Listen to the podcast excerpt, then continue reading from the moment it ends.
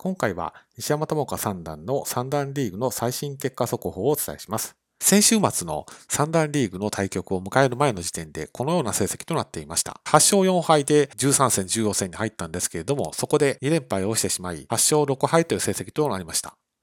なんとかここで連敗を止めて、もう一度上げ潮モードへ入りたいところだったんですけれども、残念ながら引き続き連敗となってしまって、まあ、合計5連敗となり、8勝8敗という成績となりました。ですので、残り2局に勝ち越し、来季のリーグ順位を少しでも上げるといったところを目指すことになります。対戦相手は伊田三段と徳田三段になります。次の対局は3月6日に行われるんですけれども、今お伝えしました通り、対戦相手は井田三段と徳田三段になっています。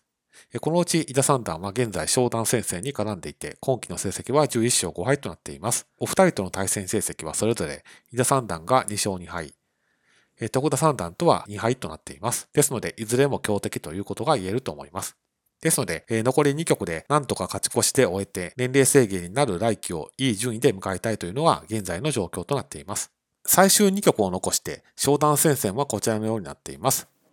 なお、狩山三段と同じく6敗の河村三段ですけれども、リーグ順位が24位のため、トップのお二人が仮に全敗したとしても、トップの二人を上回ることができなくなっていますので、まあ、少なくとも上位2位以内に入ることはできないということで、この表には含めていません。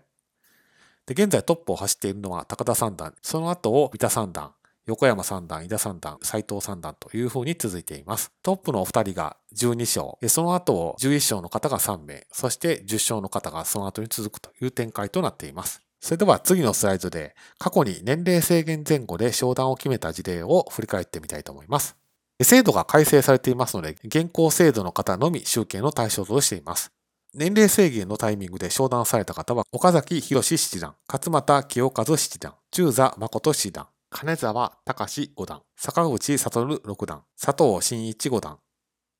隣龍馬六段、そして谷合弘樹四段です。そして、年齢制限後の勝ち越し延長の制度を使って商談された方が、この3名の方がいらっしゃいます。増田裕二六段、山本慎也六段、そして宮本博士五段。この3名の方が勝ち越し延長の制度を使って商談を行えています。ですので今回はこの11名の方にフォーカスをしてみたいと思います。まずは年齢制限期で商談された方の成績、こちら前編となります。まずは中座誠師団ですけれども、前期の時点で10勝8敗の9位という成績を残し、その次の期に12勝6敗という成績で2位となり、商談を勝ち取られました。岡崎博士七段は、前期の成績は8勝10敗の21位と負け越されていたんですけれども、その次の期に14勝4敗という好成績を残されて2位となり、四段昇段を勝ち取られました。勝俣清和七段は前期の時点では12勝6敗という好成績だったんですけれども、残念ながら5位となった状況だったんですが、その次の期に1つ勝ち星を増やし、13勝5敗で2位となって昇段を勝ち取られています。金沢隆五段は前期は11勝7敗で4位だったんですけれども、年齢制限を迎える次の期に13勝5敗で2位となり、昇段を勝ち取られています。坂口悟六段は、前期の成績は10勝8敗で9位だったんですけれども、年齢制限を迎える次の期に12勝6敗で2位となり、昇段を勝ち取られています。